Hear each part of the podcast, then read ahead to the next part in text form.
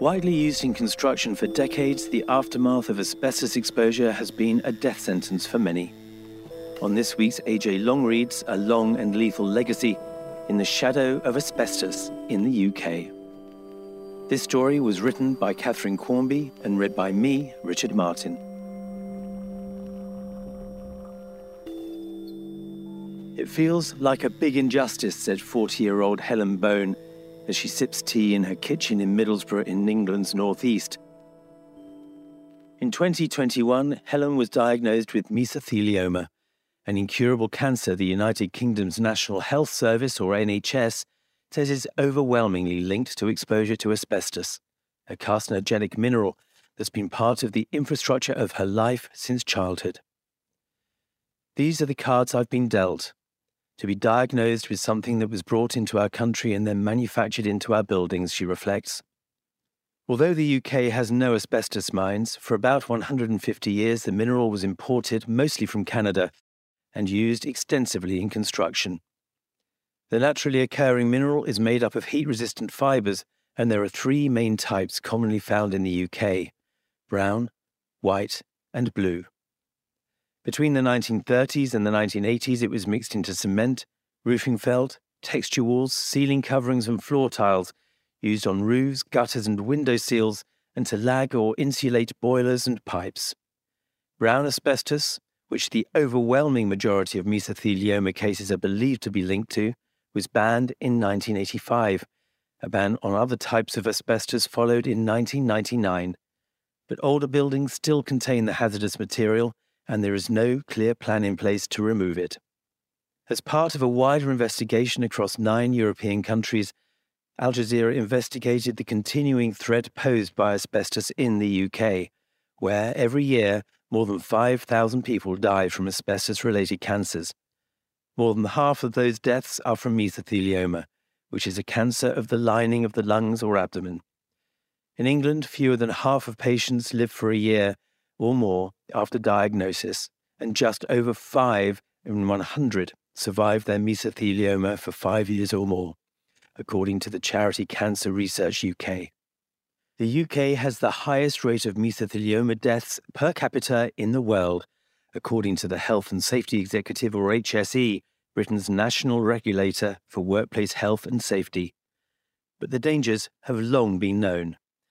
The first article that laid out the health hazards of asbestos related dust appeared in the British Medical Journal nearly a century ago.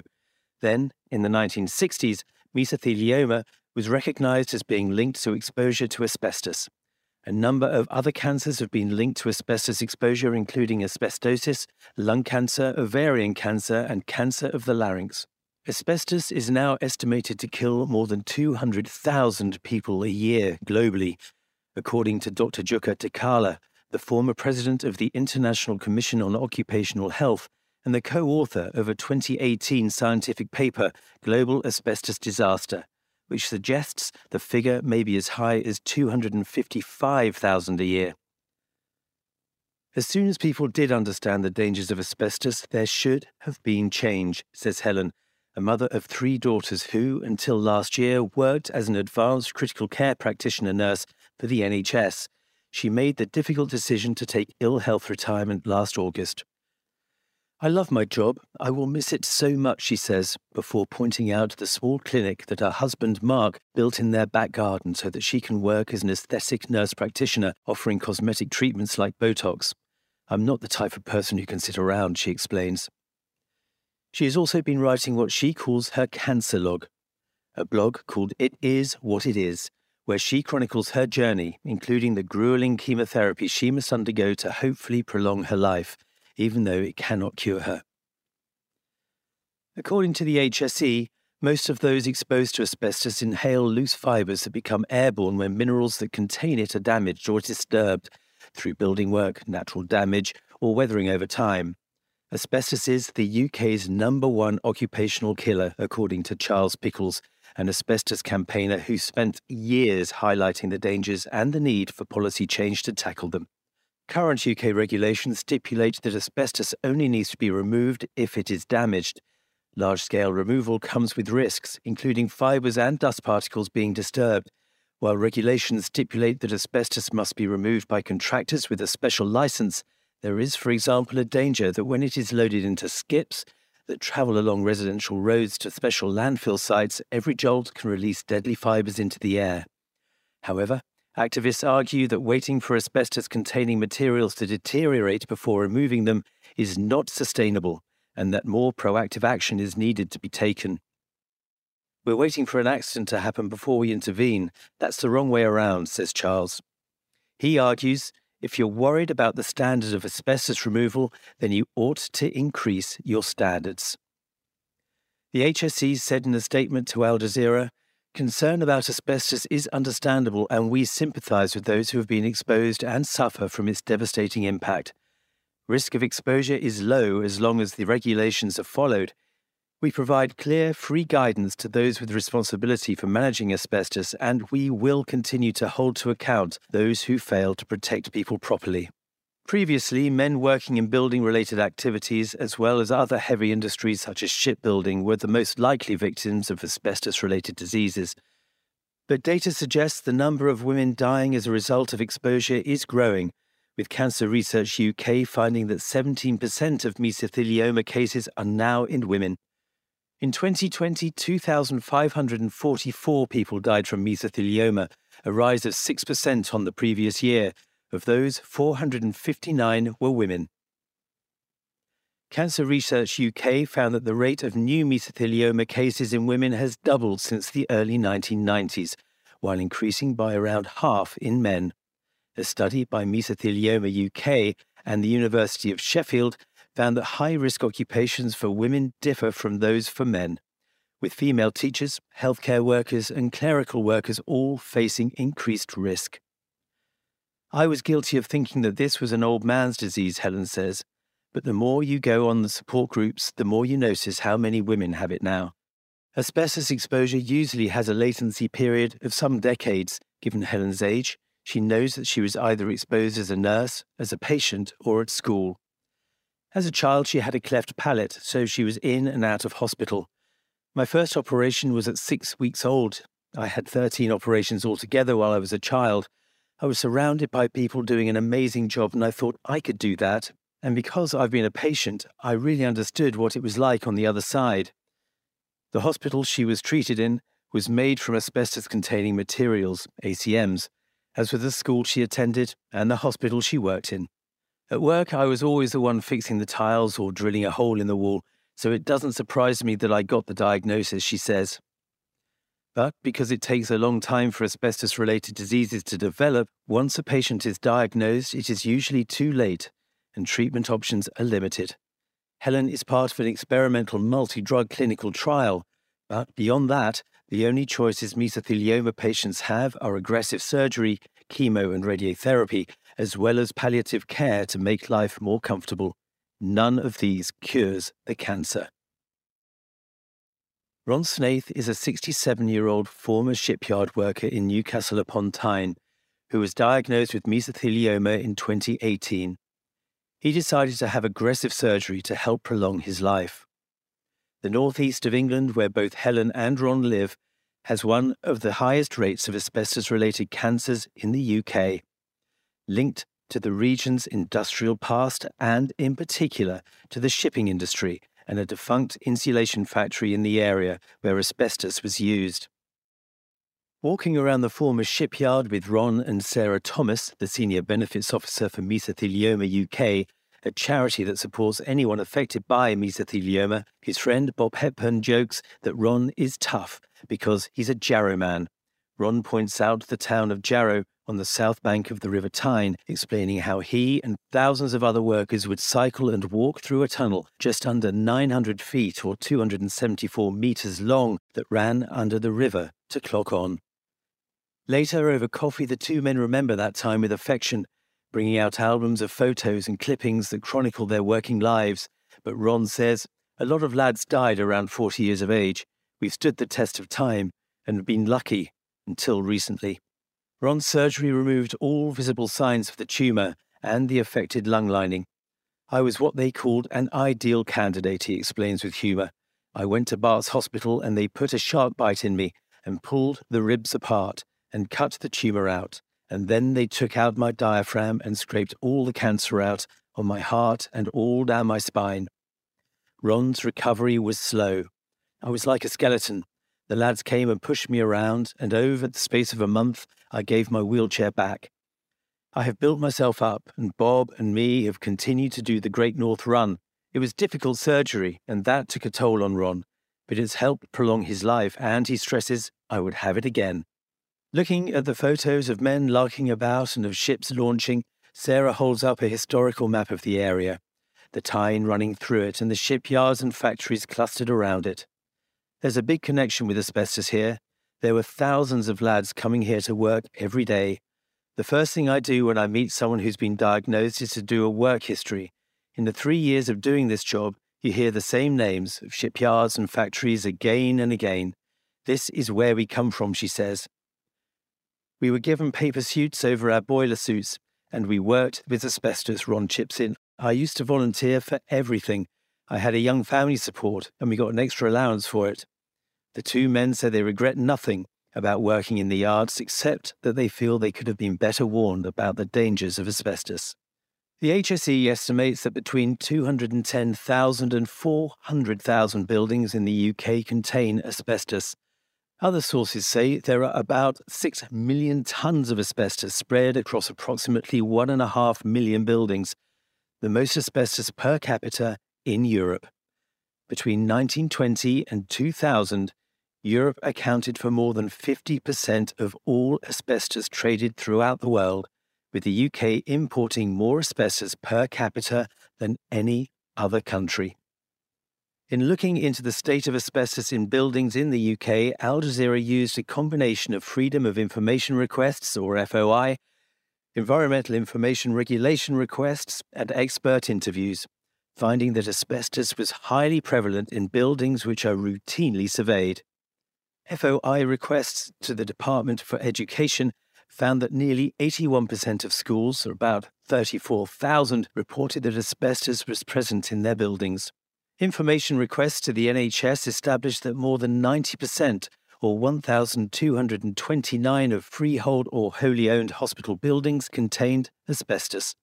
Of those buildings, this investigation found that 29% of asbestos containing materials in hospital buildings were deemed to be damaged. The HSE, which is responsible for monitoring and enforcing the safety of asbestos in buildings across the UK, had its funding cut by 46% between 2010 and 2011 and 2019 and 2020 due to government austerity policies. Asbestos enforcement activity has been reduced, although the HSE has said it intends to increase inspections going forward. In the buildings surveyed by asbestos consultants, between 29% and 70% of asbestos was judged to be damaged. The range varies greatly depending on the source, with the NHS on the lower end and the asbestos consulting industry on the higher end. Asbestos was banned across the European Union in 2005 yet millions of tons remain in buildings across Europe. In Europe, only the Flanders region of Belgium and Poland have developed strategies to remove asbestos. Poland is the only EU member state with a national action plan to eradicate it by 2032.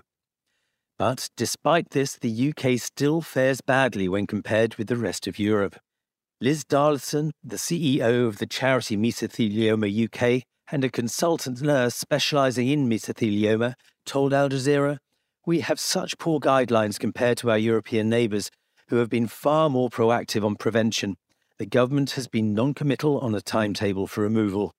This means, she adds, that people continue to be diagnosed with a rare and avoidable cancer for which there is hardly any treatment. In 2021, the Work and Pension Select Committee called for evidence about the HSE's approach to asbestos management. Select committees work in both houses of Parliament to check and report on government policies and include parliamentary members from all political parties. The committee heard evidence from researchers and public health officials from the Netherlands, France, and Germany, suggesting that the UK's approach is significantly less stringent and effective than its neighbours. Compared with other European countries, the UK's approach to measuring airborne asbestos fibres is also less sensitive and less precise, and UK occupational exposure limits are significantly higher, as much as 50 times greater than those in the Netherlands, for example. People overseeing the control of asbestos seem to be in denial about the number and level of exposures, says Charles. He gave evidence to the Parliamentary Select Committee last year, arguing for more urgency in removing asbestos. The Select Committee unanimously recommended, after six months of deliberation, that the government set a 40 year deadline to remove asbestos from public and commercial buildings, arguing that the risk to health is only likely to increase as building renovations take place as part of the UK's efforts to move towards net zero emissions. The Select Committee's chair, Sir Stephen Timms MP, told Al Jazeera, It is striking for me that asbestos remains the biggest workplace cause of fatalities 20 years after it was banned, and it is a worrying feature that a growing number of people from the health and education sectors are dying from asbestos related diseases. The government responded to the Select Committee saying there was no compelling evidence to justify active removal and that there was no need for a register. Charles told Al Jazeera asbestos is in 60% of homes and high street shops, 80% of schools and hospitals. Normal members of the public don't know where asbestos is in the buildings we visit. We need to prioritise the removal of high risk materials which could affect high risk groups. So, schools first, then social housing and hospitals, accommodation and office blocks. John Richards, the spokesperson for Asbestos Testing and Consultancy, or ATAC, which works closely together with the National Organization of Asbestos Consultants, or NORAC, organizations representing asbestos surveyors and analysts, told Al Jazeera in a statement Our collective memberships has provided data on almost 750,000 asbestos items that were inspected between October 2021 and March 2022. And based on criteria determined by HSE, almost 70% of these items, or ACMs, were damaged. Because data collection by and for the government is so poor, the HSE conceded in a recent report that it has no idea how many deaths might occur beyond 2030. Acknowledging that though the government expects deaths to peak between 2014 and 2035 due to the earlier ban on asbestos, this is not certain. Frustrated by the lack of government action, some asbestos consultants have grouped together to create a digital asbestos register, with which any workers entering a building can scan a QR code to see exactly where asbestos is present. Andy Brown, one of the co founders of the register, which is currently trialling the technology, says governments are not good at looking forward and don't like to deliver bad news. It is a huge problem to put asbestos right in the UK they seem to think if you wait long enough, the problem will go away, but people are still dying as asbestos degrades and becomes a higher risk. Samantha Cox and Joanne Murray lost their fathers to mesothelioma brought on by exposure to asbestos. They now run a support group called Redley that assists other patients and their families. Samantha's father, Paul Redhead, was a plumber when he was an apprentice, he worked with asbestos all the time. That was just the way it was, she says. He was 62 when he died in January 2015. I was grieving, but by March I felt I needed to do something, she explains. Samantha met up with Leah Taylor, head of nursing for Mesothelioma UK, and decided to set up a group in her dad's memory. And then along came Joe. Joanne's dad, Robin Smedley, was a racing car engineer my dad first came to the group in January or February 2016, Joanne recalls. His diagnosis was in the summer of 2015, and there was no hope, no support group. Robin died in 2017 at the age of 75. Redley now offers financial, legal, and bereavement support as well as therapy to others in a similar predicament in the northeast of England. Speaking over tea and cakes at one of their meetings, Samantha remembers her dad he was fit and healthy, and he died because he worked with asbestos. He was my protector, and you know, he died like other people we know because he was looking after his family. When Joanne's dad was diagnosed, she says, it was like a bomb going off for me, personally. It changed everything. The support group gave her family help at a critical moment. That's why she now gives back to others, like Helen Bone. Back at her home, Helen scratches her dog, Alfie's head. That first month after diagnosis is like a whirlwind, she says. I had the world and his wife here, and it only hit me when everything settled down. She adds, smiling, that she told her brother, I get up in the morning and I think, yep, still got it, and crack on with my day. The median life expectancy for someone living with mesothelioma, if treated with chemotherapy alone, has until recently not been much more than a year. Professor Dean Fennell, the director of the Leicester Mesothelioma Research Programme, explains. But he adds, things have changed dramatically. We have evidence now of huge movement in terms of what we can offer patients. Immunotherapy is making inroads, and an increasing number of clinical trials, including one run by his team that Helen is on called the MIST trial, using targeted cancer drugs, offer real hope. But in the meantime, People are still being diagnosed with cancer from an avoidable risk, says Liz Darlison. We have known about the dangers of it for nearly 70 years, and those who can affect change aren't doing enough. Another person walks into clinic, and I keep thinking, why do we keep exposing people to this? Helen is realistic about her prognosis, but for now she is relishing life at home, celebrations, and everyday milestones. I'm really open to talk about death, and I've talked about it to Mark and with the kids. You can't make light of some things. It is just really, really sad, she says before adding with a smile. I'll enjoy my day. I want to do nice things and make every year count. Thank you for listening to this week's AJ Long Reads. A Long and Lethal Legacy in the Shadow of Asbestos in the UK was written by Catherine Quarmby and read by me, Richard Martin.